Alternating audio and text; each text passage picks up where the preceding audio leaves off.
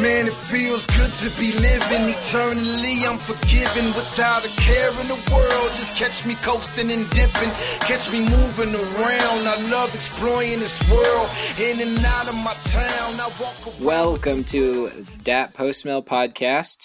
Um, we are on a we're having a special special episode this week. We're gonna get a little uh, we're gonna get a little personal because there was a there were a couple weeks ago when Dustin was unable to join us because he was at a baseball game, and normally normally I wouldn't mind. I mean, I mean it's baseball going with the family and stuff. It was you know something they'd planned, no big deal. Family comes first, but Dustin had the audacity to post a picture of himself drinking a a very particular beverage that we do not approve of on this on this podcast. Dustin, would you like to tell everybody what you were drinking? It was a Corona Extra. It wasn't a Corona Light, at least. Corona Extra. That is that is almost beer, but not quite good enough. We didn't we do not accept that as a valid beer. So um you are going to have to repent before we are going to be able to continue this episode. So, Dustin, I am calling you to repentance, and I really don't want to have to get the elders of your church involved because this is a very serious issue. Okay. Well, it, if if it matters, I was out in the sun and it was warm, and I needed to stay hydrated, and the closest thing to water was right there. So I wasn't drinking it because it was good beer. I was drinking it because I needed to stay hydrated. Does that does that help at all? What was the alcohol content of this fake alcoholic beverage? Probably pretty low. Like what? Like give me give me a figure. Like 4% maybe? Yeah, probably. Okay, I withdraw my I withdraw my complaint. I say the same thing that Tanner from the Reform Podcast always says. I'm not a beer snob. I like I like what does he say? I like a good beer. I'm not a beer snob. I'm a beer. Fanatic. Uh, yeah, he has Is that what he says? for it. No? No. Nerd? Yeah. Geek. Yeah. Nerd? Kind of something like that. Like I like good beer, but I'm not a snob where I won't. If I'm at a friend's house and he offers me a Bud Light, I might drink it. But if if I had the choice, if I'm going to buy the beer, I'm not sure I can be friends with Tanner anymore. I might stop listening. I'm just kidding. no, I with okay. I withdraw my rebuke because you were drinking it because you were you weren't drinking beer. You were drinking water. I Yeah, accept. I, I was accept thirsty. that. That's a valid excuse. Okay, I withdraw my rebuke. yes, we'll we'll call it lime water because it had a lime in it. Lime water. so how are you doing today, man? Not too bad. How are you doing? I'm splendid. We uh we actually do have a special episode today. Uh, We might run quite significantly short because it's just me and Dustin. Mm-hmm. Everybody else um Got raptured. Everybody else got raptured. Yeah. So apparently, Dat Postmill was actually wrong, mm-hmm. and so we're in the middle of uh the seven year tribulation Yep. as we speak. Just So, fireballs um, falling in the window behind me. no, that doesn't happen until three and a half years in. Remember when Oh, the. Yeah. when the Antichrist breaks the breaks his covenant that he made with Israel? That's right. There's airplanes falling down behind me, cars Yes. crashing. No babies Yeah. to be seen. Yeah. Yep. So uh welcome to the Velocirapture. Yes. That's all I got. I'm not funny anymore. I'm sorry, Dustin. no, it's all good. I'm actually checking real quick. My, I hear a whole bunch of stomping upstairs.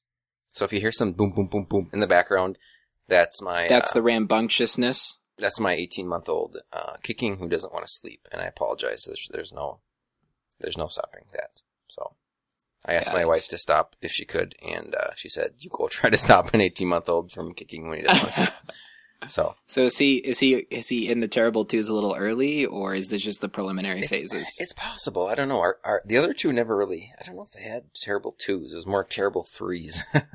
oh, but- really? yeah. They, for you, they they do the terrible part a little late. yeah, I mean they've never been real bad. Um, we we work real hard uh, on discipline, and uh, you know it's a little frustrating when you're out with with other friends and people, and they're like, "Oh, your children are so well behaved. You have such easy children." It's well, you don't see us at home. We work hard for this. And it doesn't come Yeah. easy. But uh, Yeah. yeah. I think he's definitely he's uh seeing his older siblings doing what they want to do, and he's he's he might be catching on to things a little quicker than the others because he wants to catch up. So Mm. nice. Yeah, cool. So this week we're gonna do uh, a little uh, know your host, get to know um, Colin, because there's a lot And of people. Dustin. Well, we're just going to ask you questions. It's all about you this week. I don't know if that's going to fill up the entire time, bro. okay. We'll find out.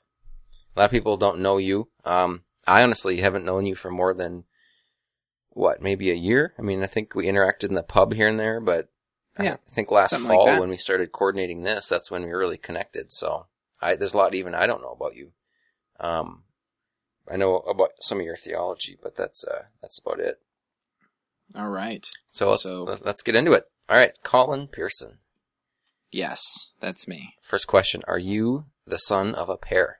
I am actually the son of a Scotsman, so the son of a the son of a son of a Sot- Scotsman. Hmm. So Colin Pearson's son. So the it it comes from the Scottish clan MacPherson, which surprisingly sounds more like Pear than Pearson, but that's just how we say it, I guess. I don't know. All right. So your new nickname is Colin the Pear Pearson. Oh, okay. I don't think that's going to catch on, but You, you want to stick with the Wookie the Wookie maker? or what I did, I just really don't care. All right. All right, Colin. Where are you from? Um, I was originally from the East Coast. I was born in Illinois. Uh, when my parent, I think my parents were finishing college, something like that. Um, and then we moved to Ohio for like three weeks, I think. Um, of course, I don't remember this. This is just things that people have told me. Hmm. And then, um, so I think I was in, I think I was in uh, Illinois for about, I don't know, six six months, a year, something like that. I think a little, maybe a little bit more than a year. Um, and then we moved to Ohio, just where um, where my dad's mom lived, and then my parents uh, got a got a, an apartment in Chambersburg, Pennsylvania, and because my dad got a job out there, where and that's where my mom's parents lived, and so we lived there and went from an apartment to a house, and my both of my parents actually ended up moving out to California, where I live now, for a job when I was six. So I was on the East Coast till I was six. So I do remember what snow actually looks like.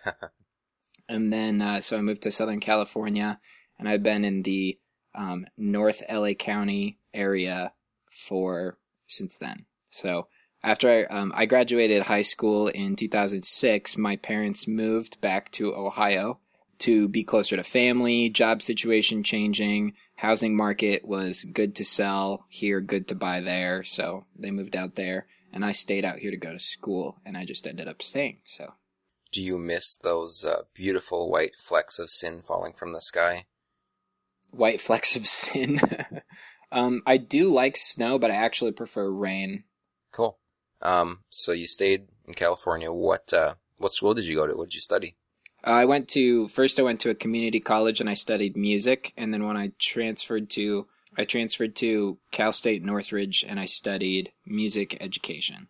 Okay. Have you always been interested in music? Then did you? Yeah, I grew up. I like my mom was the director of fine arts at the school that I went to growing up. That's actually the reason that we moved out here was because she got that job. So she was an administrator for a private school, and heading up the uh, the fine arts department, which included art, music, theater, those sorts of things. And so she was kind of in charge of all those sorts of things. But um, she was also she was my band teacher.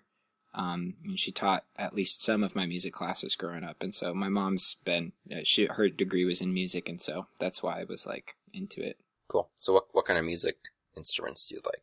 I play a little bit of everything. Um, if I don't know how to play the instrument, I can probably figure it out if, if you give me a few minutes or if I, you know, look up something on the internet real quick. Hmm. Uh, Cool. But my first instrument was voice, because that's everybody's first instrument. Uh, yes. And then, you know, shortly thereafter, um, after playing all of the kooky little instruments that you play in grade school, the recorder. um, including recorder. Yeah.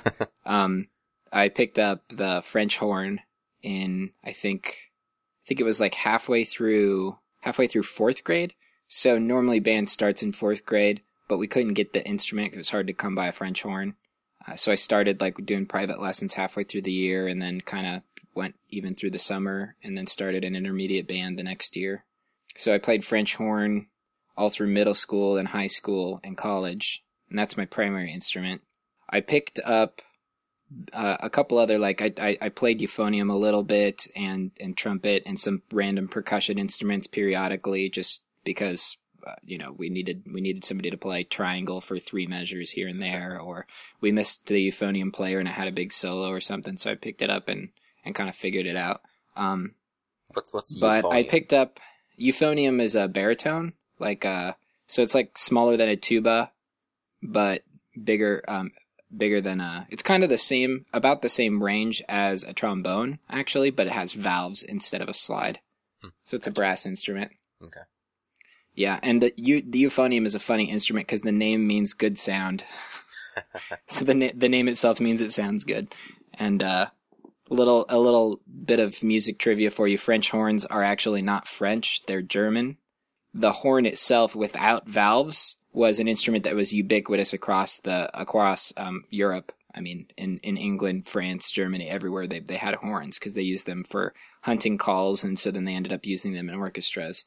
But the style, the reason they called it the French horn was because France was the was the country through which it was introduced to England with valves. And but the valve style that was designed by uh, the French was pistons, and the valve style that they use now is, which is the German style, is the rotary valves. And so those were that was a German design, um, and so technically it was a it's a German instrument, but so French horn is a misnomer. Germans Germans got the shaft. If you look on old orchestra music, it won't say French horn; it'll just say horn Oh, or cor. It's the which is the which is the word for horn in um, French or German.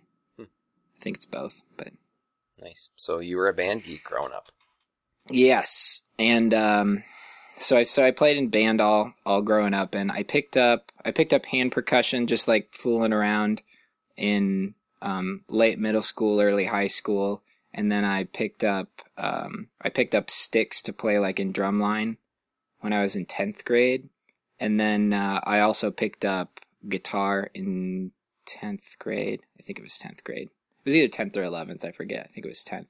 Picked up guitar and then picked up bass guitar after that, and uh, ended up playing drums a little bit after that. And then I had to learn piano in college, so I picked up piano and had to take classes to learn how to play all the string instruments, all the woodwind instruments, all the percussion instruments, all the brass instruments. So I, you know, I did a little bit of everything, just because just because I had to do that for school. So yeah, Okay, so give us a sample. First, voice. la. Singing is easy. It's just what is it? I don't. What Singing do you want me to is sing? talk- talking loud and fast and moving your voice up and down or something like that. yeah, it's uh, it's a little bit different from talking, but yeah. What do you want me to sing? I don't know what you want me to sing. I don't know. What, what do you like to sing? What do you sing in the shower? I don't sing in the shower. What? Oh, that's right. You play the French the horn in the shower. No, I just don't. I just don't do that. I'm just not one of those people. I don't know. Some some people are like, oh, it's the best place to sing, the only place to sing, but for whatever reason, I just don't. I don't The only know. place we I'm weird. Okay, so where do you sing? In the car? uh, in the car, yeah. Okay, what do you sing in the car? Whatever I'm listening to. What do you usually listen to? uh Bach actually. like if I'm if I'm listening to music for just personal enjoyment, my my go-to is usually Bach, ironically. Do you sing along? Yeah, I'll like listen to the cello suites and sing along with them. It's just like a, it's like a good vocal exercise. Sing me something. Um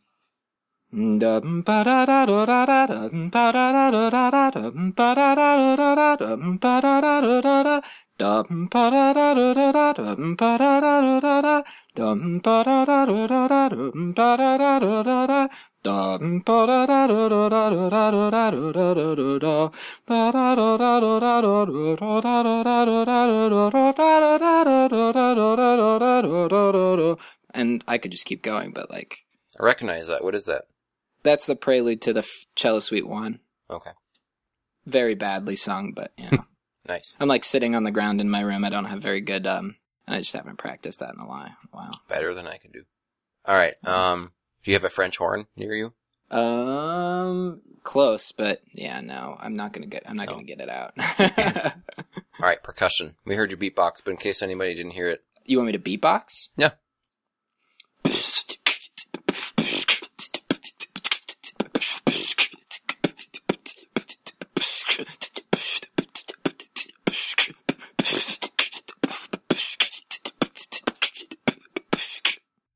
So I think we've covered enough instruments for now. Um, Yeah, I can do some Tuvan throat singing if you want. oh, do it, do it.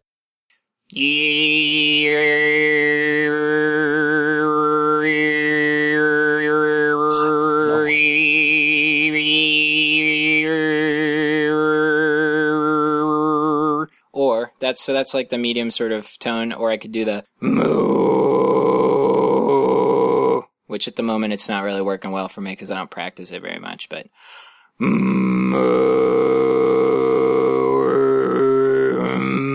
yeah, it's not happening.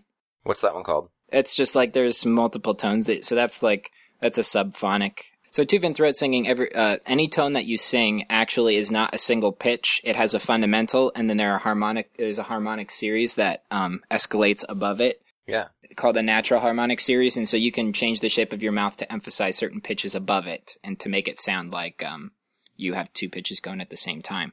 But the subphonic thing is you just uh, you apply stress around your vocal cords, and there are these um, there are these things called false folds or something like that that cover your vocal cords. Like when you cough, it covers them to protect them from particulates flying through your the windpipe, whatever that's called. And those false folds actually can resonate sympathetically with the vibration of your vocal cord if you apply the proper you apply pressure and so it makes them resonate like an octave lower. So the pitch that I'm singing is oh, but then I go moo, and you can hear the one like an octave lower than that. It doesn't really sound that great because I'm a total amateur. That's crazy. I was just watching a, a YouTube video the other day and it was like Mongolian. Yeah, same idea. Yeah, I sounded just like that. The first thing you did, I was like, it was exactly like the guys on YouTube. It's crazy. yeah, I'm just not that good at it. You should do a YouTube video and we'll put it out there. I'm not going to do Get that. that post mill some publicity. We need that.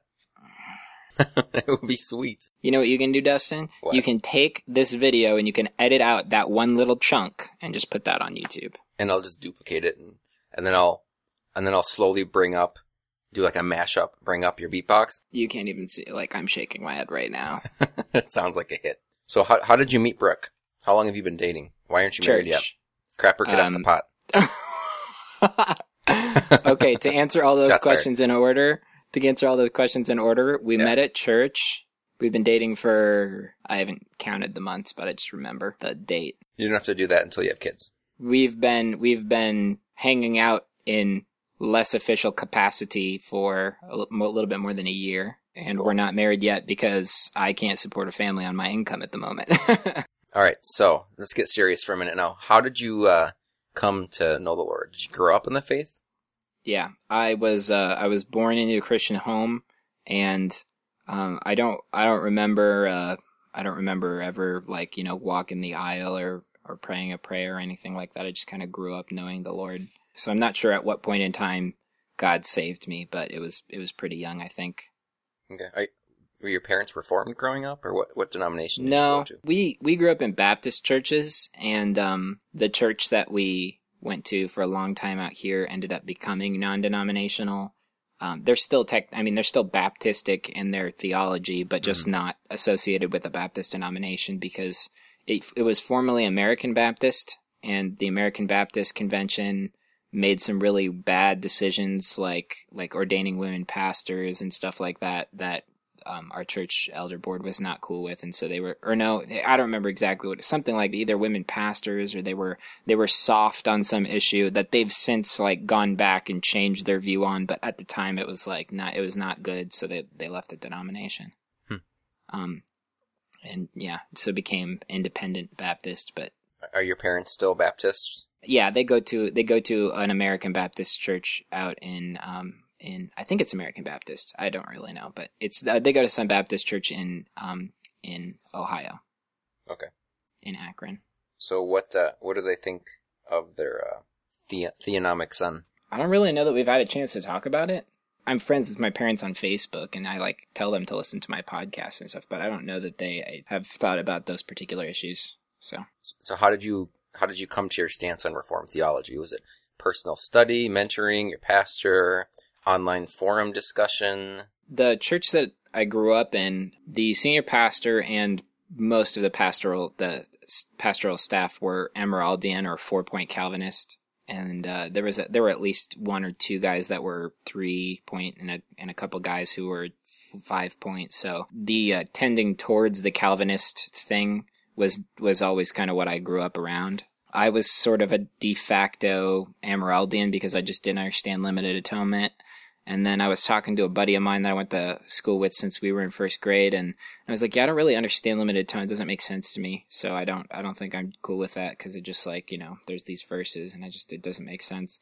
And he's like, "Well, think about it this way." He asked me a question. You know, if Jesus died for everybody, why do people go to hell? And I was like, "Well, I guess I'm a five point Calvinist then because I have no idea." He is that. So then I was like, well, okay, I guess I'm a Calvinist then. Cool, whatevs. But I was still dispensational Baptist, you know, neo-nomian sort of whatever. And uh, I was interested in theological issues, but I didn't really have a good, you know, foundation as far as like where to go to to study things. So I would just like, like I'd walk into the church office and like I, I worked at the church doing various things like running sound and um, I led worship for the youth group for a while and stuff like that. So I, I mean, I grew up in this church. I knew the people really well. So me walking into the church office was like a normal thing. Like I would just walk into the church office and This is the one your parents went to. yeah, yeah, the one we went to out here in California. So I just like walk into the church office and I would like go into the library and look at stuff on the shelf and I'd just like ask like, hey, can I borrow this book and read it? And they're like, yeah, sure, no problem. And so I, I read random books that I found on the shelf, just whatever I could get my hands on. And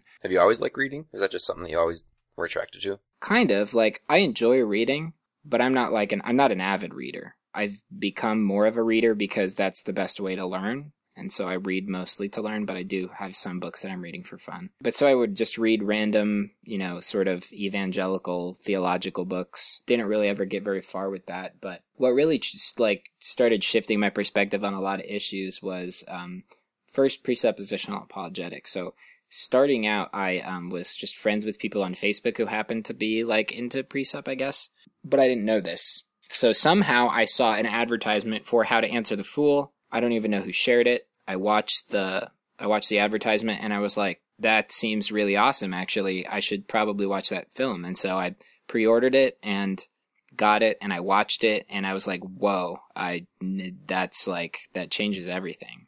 It's a it's a game changer. I mean, it changes the way you think about scripture, changes the way that you live your life. It's just it's, it's, all about the philosophy of how we're thinking and Yeah, exactly. Because it's talking about it's like how you think how you think through issues is completely changed if you if you just Yep. like the your automatic default is what does the Bible say? Then it's like, well, I need to know the Bible more.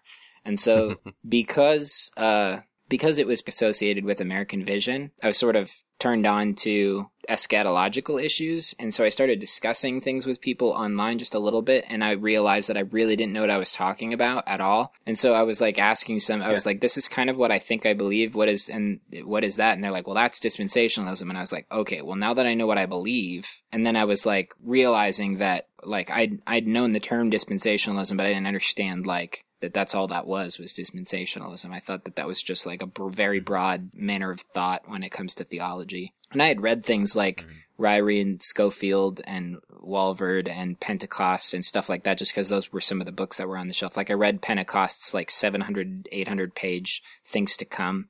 Um, at some point, I think I, I think I made my way through it twice just because it was a lot of information to wrap my head around. But so I started like trying to figure out what I believed when it came to eschatology um, because as I started to read scripture, I started to realize, like, wait a second, if that's true, then I can't be a dispensationalist. Like, I was reading Romans 9, and I was like, if that means what it sounds like it's saying, then I can't be a dispensationalist. And so then I started to try to figure out, well, what do I think then? And I had a friend of mine who's a pastor of a, it's a Pentecostal denomination, Assemblies of God, maybe? Is that the one that was started by a woman? Or am I thinking something else?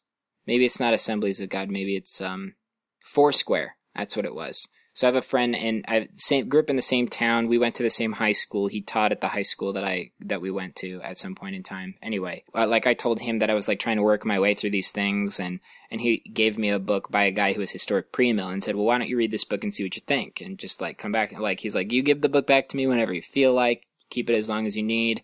And so then I came gave it back to him, and I was like, I was like, that's interesting. I, I was like, he's he's fairly convincing. Like that makes a lot of sense, and that kind of like fits more with what I was starting to think. You know, just from reading scripture anyway. But what I didn't like about it was that it only gave about one sentence to both amillennialism and postmillennialism. I felt like hmm. the whole thing was just talking about post trib, and that was kind of the whole push of the book. And so that made sense to me, and I understood that. I think I read another I read something by James Hamilton too that I got a hold of, like a bunch of stuff that I could, like articles and stuff I could find online. And I think I borrowed a book from a friend too by James Hamilton that was pretty good. Um, he's historic premill guy. And then I just decided, and then from there I was like, okay, well I want I want to at least investigate amillennialism and postmillennialism because like I should at least be aware of what the other positions are. And so then I um, I read Kingdom Come by Sam Storms, who is a former dispensationalist Amil guy. Mm. Um, and uh, that was, I mean, that sold me on Amil like almost instantly. Um, so I was I was amillennial for at least a couple months, and so I was reading stuff by like uh, Sam Waldron and G.K. Beale. Actually, is a guy that I really like a lot, and Anthony Hoekema, and like the Bible in the Future was was Hoekema's book that's really good, and G.K. Beale. And now I remember the name of his commentary, but he's got like a big commentary on Revelation and a small one, and um and uh, I think I've read pieces of the small one because my friend had that book, and uh and so I read some Amil stuff and I was pretty sold on that. And then I started to see this post mill stuff come up. And so then I got interested in trying to understand what that was like. Okay, now I'm to understand what the post mill side looks like. And I got sold on the post mill stuff uh, by reading stuff by Gary DeMar, Ken Gentry, J. Marcellus Kik, people like that. Read some of their stuff and kind of got sold on that. And here I am. Yeah. Did you ever read anything by did, anything by Kim Riddlebarger? He seems like to be the go-to. No, I never read Riddlebarger, and um, when I like, I've I've seen a couple articles here and there from Riddlebarger, and Riddlebarger's got some good stuff, uh, but I like I prefer Storms and Beale, like especially Beale. I really like Beale a lot. Um, when it comes to when it comes to Amil stuff. So Riddle Riddlebarger is good, but I just like I like Beale better. So if somebody were to ask me to recommend a book about Amil, I'd recommend Beale. So Yeah, I feel like I feel like if you ask anyone these days who's Amil, who would you recommend learning about Amil? and they say Riddle Riddlebarger. Yeah, every time. Oh, okay. Yeah, I, I never read anything by Riddlebarger. It's one of those things where you're almost like you hear people push him so much, you wonder like maybe if I did read it, maybe I would become an Amil just because he must be that good. I haven't read books by him, but I've read articles, and I'm like, eh, Yeah. Beale's better. And it's you know like I'm. It's not that he's not good, but but yeah, Storms Storms book Kingdom Come. I mean, like even if you're post mill, you will like that book a lot. It's really good. So he walks through all of the argumentation first against dispensationalism, second against premillennialism, and he doesn't really. Um, I mean, he argues against postmillennialism here and there, but that's not so much the point of his book. Like that's not really his focus. So. So so when you were dispensational, when you were we'll, we'll start with dispensation. When you were dispensational, what when you were reading those books, what was it that you were reading that made you convinced of it? it wasn't a matter of what scripture said at all. I was a dispensationalist because that's what everybody in my church taught. Like, Okay. like nobody ever said like I am a dispensationalist because this verse, this verse, and this verse. If somebody said, "Show me a verse where it says that there's a pre-tribulational rapture," I would go to uh, uh, First Thessalonians four, and they're like, "Well, where does it say anything about a tribulation?" And I would be like, "Uh, I don't know." Like I just like I never had these conversations with anybody. Okay. So you were you were you were dispy by default. Yeah, I didn't even know anybody that was like post trib or mid trib. Like I, I knew of people, but we never had a chance to talk about it. So I just no mid trib, no post trib. Yeah. It was all pre trib, pre mill, and that was like that was all I ever knew. I feel like that's common for at least a lot of people like in our age, you know, the our millennial type age. And I like I like I said, I read dispensational literature, so I understood what all dispensationalism taught. What I didn't understand was where you get the like the basic foundational stuff. It was like, here's this verse, here's what we believe it means. Yeah, I think it was because that was that was the time that Left Behind was getting popular, and it was just it was the common thing that everyone just was like, oh yeah, that, but no one really read up on it. I think it was because there was a point in time when, um, like the fundamentalist movement, most of the fundamentalists were dispensationalists, and they were standing against liberalism that was coming from almost every other denomination. So there was a point in time where, in America in particular, dispensationalism was like the only conservative, like sort of teaching that there was, other than very few. And so that's why when you talk to dispensationalists and when you read them, it seems like they're calling everybody who's Amil or post mill liberal crazy people. Yeah. Because there was a point in time when the Amils and post mills were liberal crazy people. Not all of them, but just the ones that they were interacting with at the time. And so mm-hmm. there's a little bit of a hangover from that when it comes to conversation. So when like I at at that point in time, I thought amillennials were just like I thought it was like Roman Catholics are amillennial Eastern Orthodox people are some are amillennial, some are post millennial, but that's it. Everybody else is pre-trib, pre-mill. Like that's I didn't I wasn't aware of Yeah. anything else. So then after I kind of just you know kind of fit, finished understanding the eschatology issue, then I started to delve more into covenant theology, and so I I was uh, I went through the covenant theology lectures by Ligon Duncan. That the, on iTunes U? Yep, it's on iTunes U or or on their app. They have a mobile app that uses it as well. Yep. Um, from uh, RTS. RTS. Yeah, they have a they have an app that you can just listen to all their lectures through that. Um, and I read Christ of the Covenants by L. Palmer Robertson. That's been on my bookshelf for about two years, and I've never touched it. I didn't know anything about it, so it was always on the bottom of my list. It's a it's a good it's a good book. It's a very good introductory to understanding the basic kind of under concepts of covenant theology. And um and I read like I read the like Pascal Denault's uh, distinctiveness of reform the Reformed Baptist covenant theology sort of thing. Um, so the 1689 federalism sort of sort of understanding of things. So I kind of was reading those books at the same time, and uh, one just made a lot more sense to me. Um, I was 1689 Federalist for probably know, probably like a year and a half, something like that, just because that's what I grew up being a Baptist, and so that made the most sense to me, and so I just kind of gravitated towards that. But the more I studied it, the less sense that that made, and the more sense that the traditional covenant theology made. What were the distinctives of that that you you were that that weren't convincing to you that stuck out? the biggest arguments for me came down to uh, Hebrews 8 and Galatians 4. And those are kind of the, the places where people sit and say, well, this is obvious. You know, Hebrews 8 quoting Jeremiah 31 Mhm. and, and, um, and Galatians 4. So Hebrews 8 would be the place where people get the concept that, of only regenerate membership um, in the church, or only regen, re, only regenerate covenant membership. So the new covenant is only regenerate people. There's no there's no external uh, administration like there was in the old covenant. Um, and then you go to Galatians four, and Galatian from Galatians four, it's the the tale of the Hagar and and Sarah, There, the children of the slave woman and the children of the free woman, and he analogizes that to Jerusalem, which is so the Jerusalem that they were standing in, Jerusalem, which is the the Jerusalem which was apostate at the time, and the Jerusalem which of above, which is our mother. Um, and so they were, and so they from this from this the 1689 Federalists comes up with the concept of a dual seed um, in the covenant of Abraham. So the covenant of Abraham wasn't itself the covenant of grace, but there was an aspect of it that was like the promise of the covenant of grace, and then the other aspect of it was just physical typological land promises. So we recognize that there's typology throughout the Old Testament, but they say that the promise to Abraham was actually a twofold promise. On the one side, it was the spiritual promise to the spiritual seed, and on the other side, it's the physical promise to the physical seed. And that made sense to me for a long time until I realized from studying other issues that there was never any such thing as physical seed to begin with. And so it started, that was like really convincing on the first, like to begin with, it was like, wow, that's just really obvious because he said these are the two covenants, right? Mhm. So the, you know, the slave woman is the old covenant and the free woman is the new covenant. And, and so it just, it seemed so obvious. And then what I realized is that there are other possibilities about what that means because what are the two covenants? Is it the old covenant and the new covenant? Because it doesn't say that.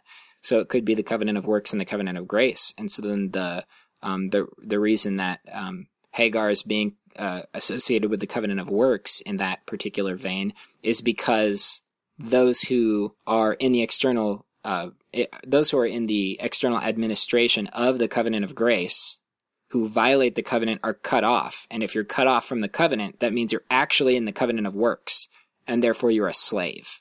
Even though it seemed like you were not, but you're actually a slave. Because if when you're under the covenant of works, you have to achieve your own righteousness by perfect obedience, and nobody can do that. And so you're, you're a slave to the law. In addition to other things like there is no such thing as a physical seed to begin with, because even from the beginning of Abrahamic promise, it wasn't just Ishmael and Isaac that were in the covenant. It was his entire household, even slaves bought with money. They were considered his offspring according to the promise because they were uh, basically the equivalent of adopted children. But Mhm. um, and then and then just coming to understand, like I asked people, like I told people this for so long. I said the only reason that I'm a Baptist is Hebrews eight and Jeremiah thirty one. If you could explain that to me, uh, I would probably change my view. And I said that to people for a long time, and people were like, "Well, is that really the only passage?" And I'm like, "It's a big deal. Like, I, it just doesn't make sense to me. And until it makes sense to me, I am not comfortable changing my perspective on that." Mhm.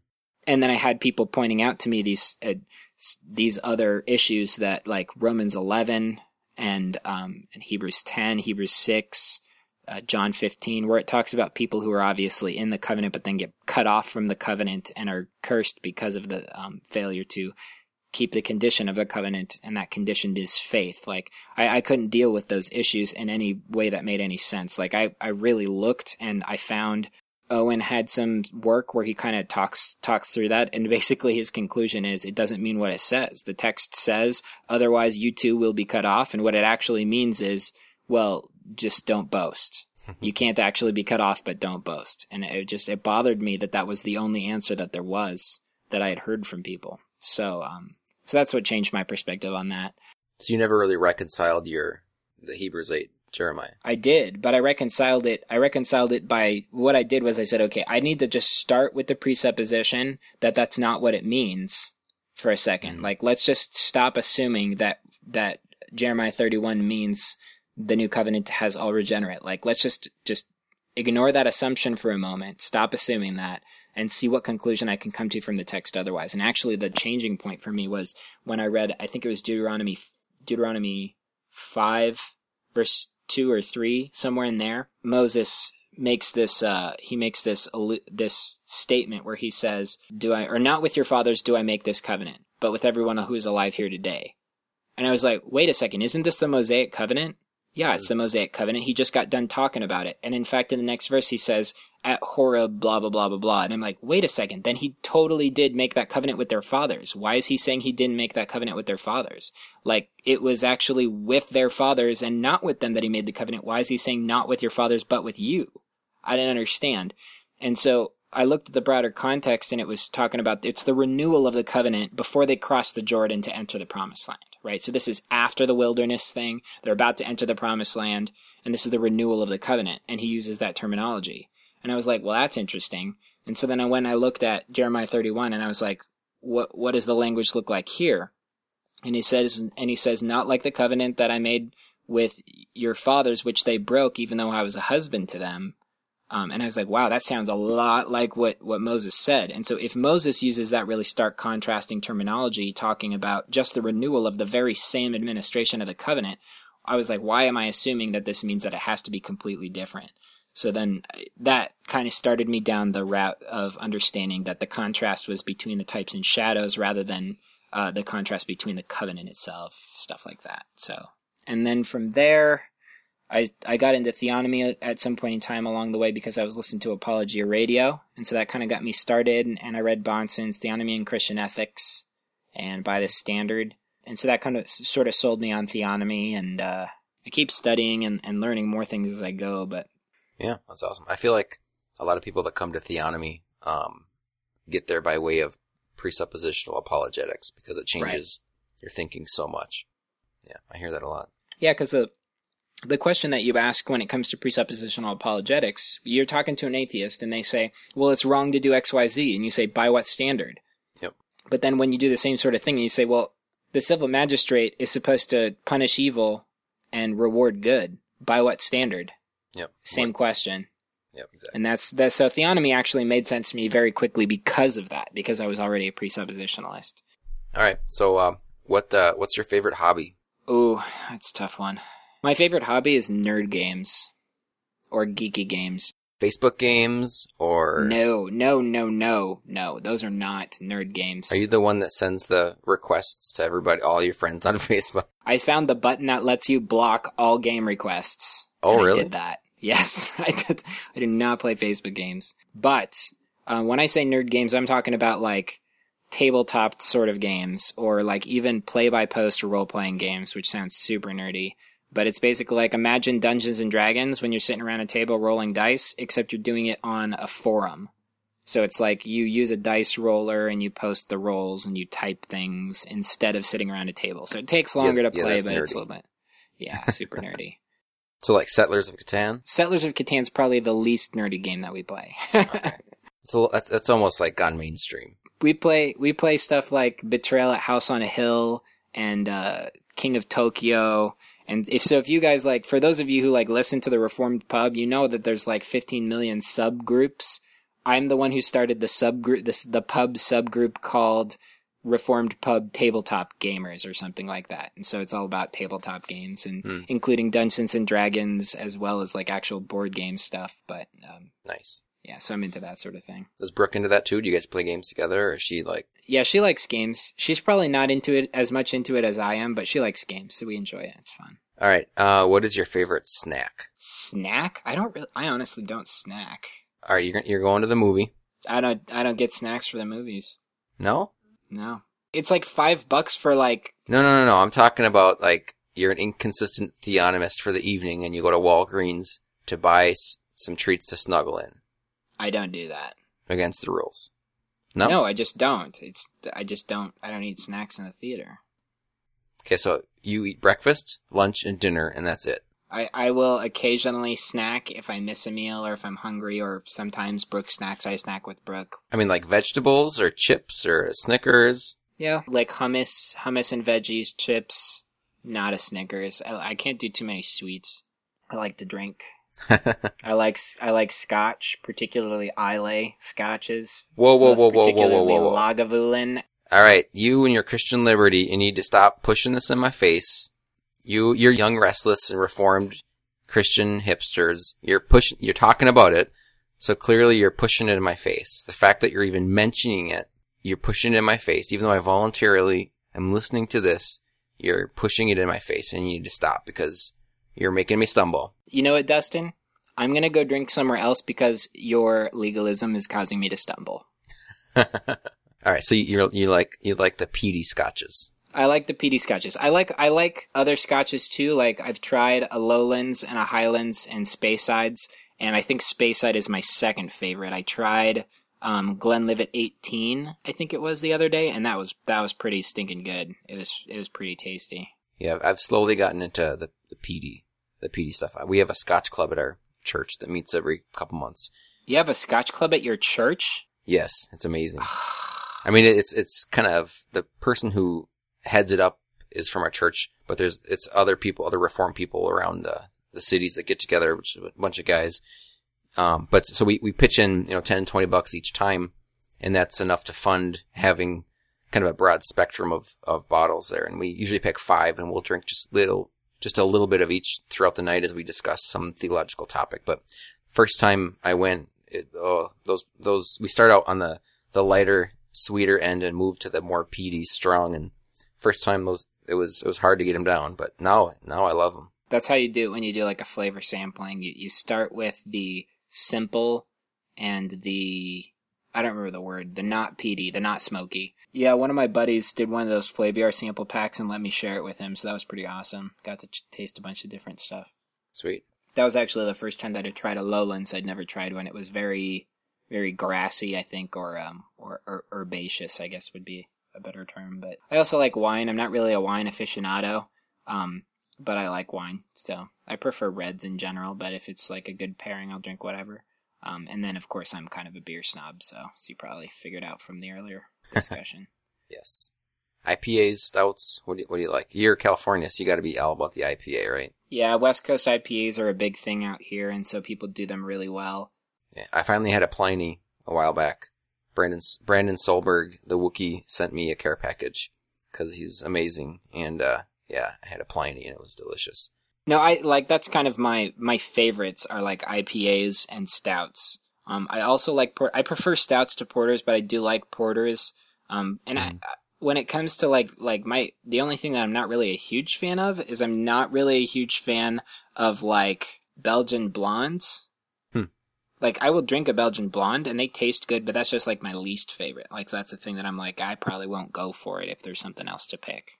Yeah. But I do like farmhouse ales, which is a, a sort of it's like related to Belgian style as far as like the high fermentation and temperatures and stuff like that. So Cool. I will I will drink anything if it's craft beer, basically. Are you anywhere near San Jose? San Jose is about four or five hours away. Okay. As I say, I know uh, there's a there's a this the cider I'm drinking is from Sociable Cider Works um, in Minneapolis, and uh, their master brewer is heading out to I think it's San Jose in like a Hmm. month to start his own brewery, and he said there's only like three or four in the whole city. So he's uh he's good, but he's gonna start up a shop out there. I don't know what it's called. Yeah, the the area that I'm in, I can drive to a brewery in about 20 minutes. Um, where I grew up in Lancaster, because I'm in Santa Clarita right now. When I was in Lancaster, Palmdale area, there's two breweries that are like craft brewery in the in the Lancaster area. Um, but like I drove down to San Diego for a couple different trips, and there are like over a hundred craft breweries in San Diego alone. It's amazing. Wow, yeah, it's awesome. It's like that here in Minnesota. We got a, we got a lot, a lot of choices. I was talking to uh, actually the guys at Social Cider Works like a week ago, and they I think they said that there's like somewhere between like four and five thousand um, micro breweries like waiting to get their license with the I don't know if it's like the Craft Brewers Association just in the U.S. It's it's insane. Yeah, it's it's a market that's blown up because people basically what happened is people realized I don't have to drink crappy beer. I can drink good beer and it actually tastes good and it's not just to like, you know, just to drink. It's like this tastes good. And that market is just like skyrocketed. People love that sort of thing. And the thing that I like about it is most places that are like kind of smaller, they start out as like a tasting room where you can like you just bring your own food. They don't serve food, they only serve beer and they only serve their beer. So um, you bring your own food, or maybe there's like a catering truck outside or something like that, whatever. Um, and you drink their beer, and it's like when you know compared to the price of buying a beer in the store, it's about. I mean, it's about this. It's a little bit more expensive. It's about the same price, and it's coming off the tap, so it's it's better. And you get it's kind of like no matter which place you go, it's got a hometown feel because they're because it's a it's a microbrewery basically. Yeah, and those those food truck tacos out front, they always taste the best anyway. So Yeah, it's true. Those pla- uh, food trucks is another thing that are they're picking up majorly because of places Yes. like that. Because you just, I mean, if you had a food truck and there were like five different breweries in town that didn't serve their own food, you could be there one day a week at a, each different place selling food, and it would be awesome. So anyway, yeah, it's huge for them. yeah, it's been cool. Sweet. So being in California, uh, have you seen any famous people just walking around? Do You run into them all over. That is the number one question that I get from people who live elsewhere. And the answer to the question is technically yes, but most people have not. And it just like I just happened to be in the right place at the right time. So, um, I ran into a couple famous people at Disneyland and one or two, uh, one famous person at, uh, no, two, no, one famous person at Six Flags and one famous person at Knott's Berry Farm. Did you actually like say hi to them, or was it? Did you get all giddy, or did you just walk by? I saw Nicolas Cage at Knott's Berry Farm, and he was like in a bad mood or is just like not a friendly person, and so I didn't even I didn't really want to say hi to him because I don't really like him very much as an as an actor. So I was like, meh. Yeah, no. Um, at Six Flags, I ran into Avril Lavigne before she was like big in the U.S., and so I didn't Oh. really know who she was. I found out later. That was kind of Hmm. funny. I just thought they were like some you know like band that were just like trying to make it big. I didn't realize that she was actually a, an artist. Yeah. Um, and then uh, I ran into Johnny Depp at Disneyland a long time ago. wow.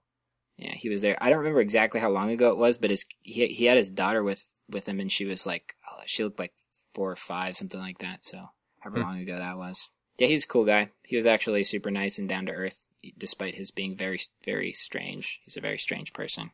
Really? Yeah.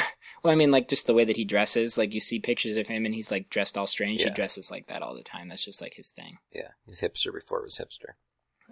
no, he's still non-hipster. He's like he's too hipster for hipsters. It's weird. But Right. but yeah, it's not it's not as as normal as you think. Like California is giant, and the place that I grew up is an hour away from Hollywood. So there's like there's no famous people at all. Although R. Lee Ermey, who was the gunnery drill sergeant on Full Metal Jacket, the movie Full Metal Jacket, Yep. um, he's actually he was in the Marines at, and was I think he was a drill sergeant for real. And so he was a professional consultant for the movie, and he was supposed to train the actor to be a drill sergeant, and he made the actor cry, so they hired him instead. Um, No way. yeah, and so he's he's been famous since since then, and but he's just a super down to earth guy because he's not really an actor. He's just like he was totally typecasted and did a good job with it. But he he lives in Lancaster, and the brewery that I go to on a regular basis in Lancaster, he's one of the co-owners of the brewery. So I guess Oh, that you could say he's famous too. Michael Jackson's ex-wife lives in Lancaster. I don't even know who that is. So there was somebody else from a long time ago that was famous that like their house is in Lancaster, but I really don't remember who it was. People always, oh my gosh, did you see famous people? And I'm like, I really don't like famous people for the most part, so I just just don't go places. All right, so here's here's the tough question for the evening. Explain the basic fundamentals of music theory in 30 seconds. Go. The basic fundamentals of music theory go uh, come from when I was talking earlier about how you sing. When you sing, you sing one pitch, ah, but in that one pitch itself, there are actually many pitches, and what makes each sound, even each person's voice singing the same pitch, unique is the that harmonic series above it. But all of music theory is is actually based on the harmonic series created by your natural voice. So when you sing a single pitch, the octave above that, and then there's a perfect fifth above that, mm-hmm.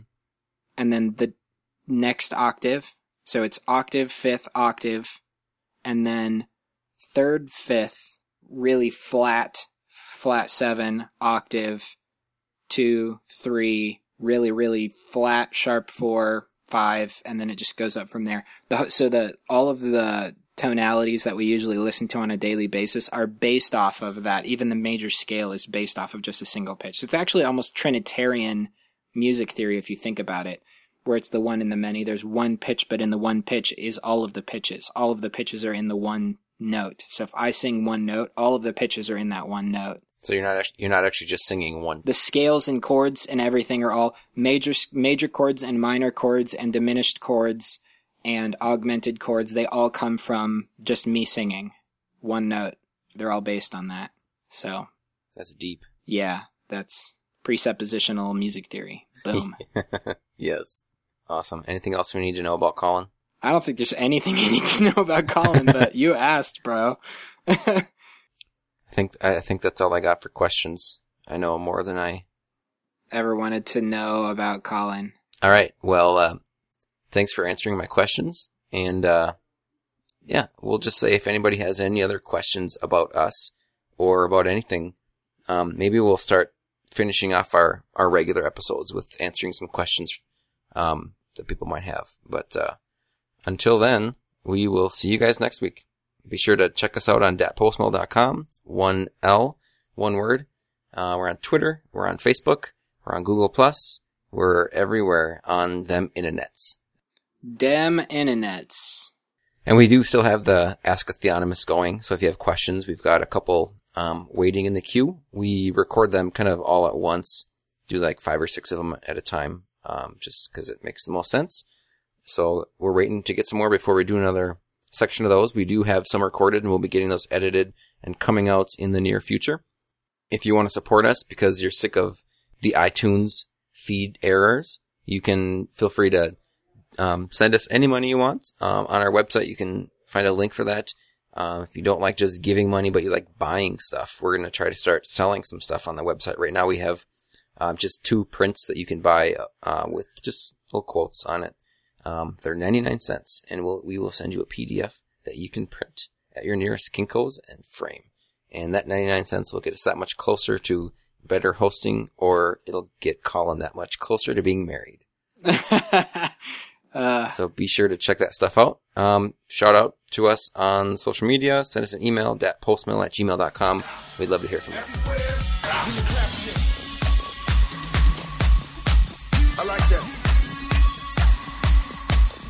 Hey, I know what you was doing, man. When you was doing all this, but another one. Let's go. Walk, talk, eat, drink, sleep, dream. Gospel. Wake, pray, read, dress, work, think. Gospel. Rest, fellowship, yes, church, hear, see. Gospel. Everything. Gospel. Everywhere. Everywhere.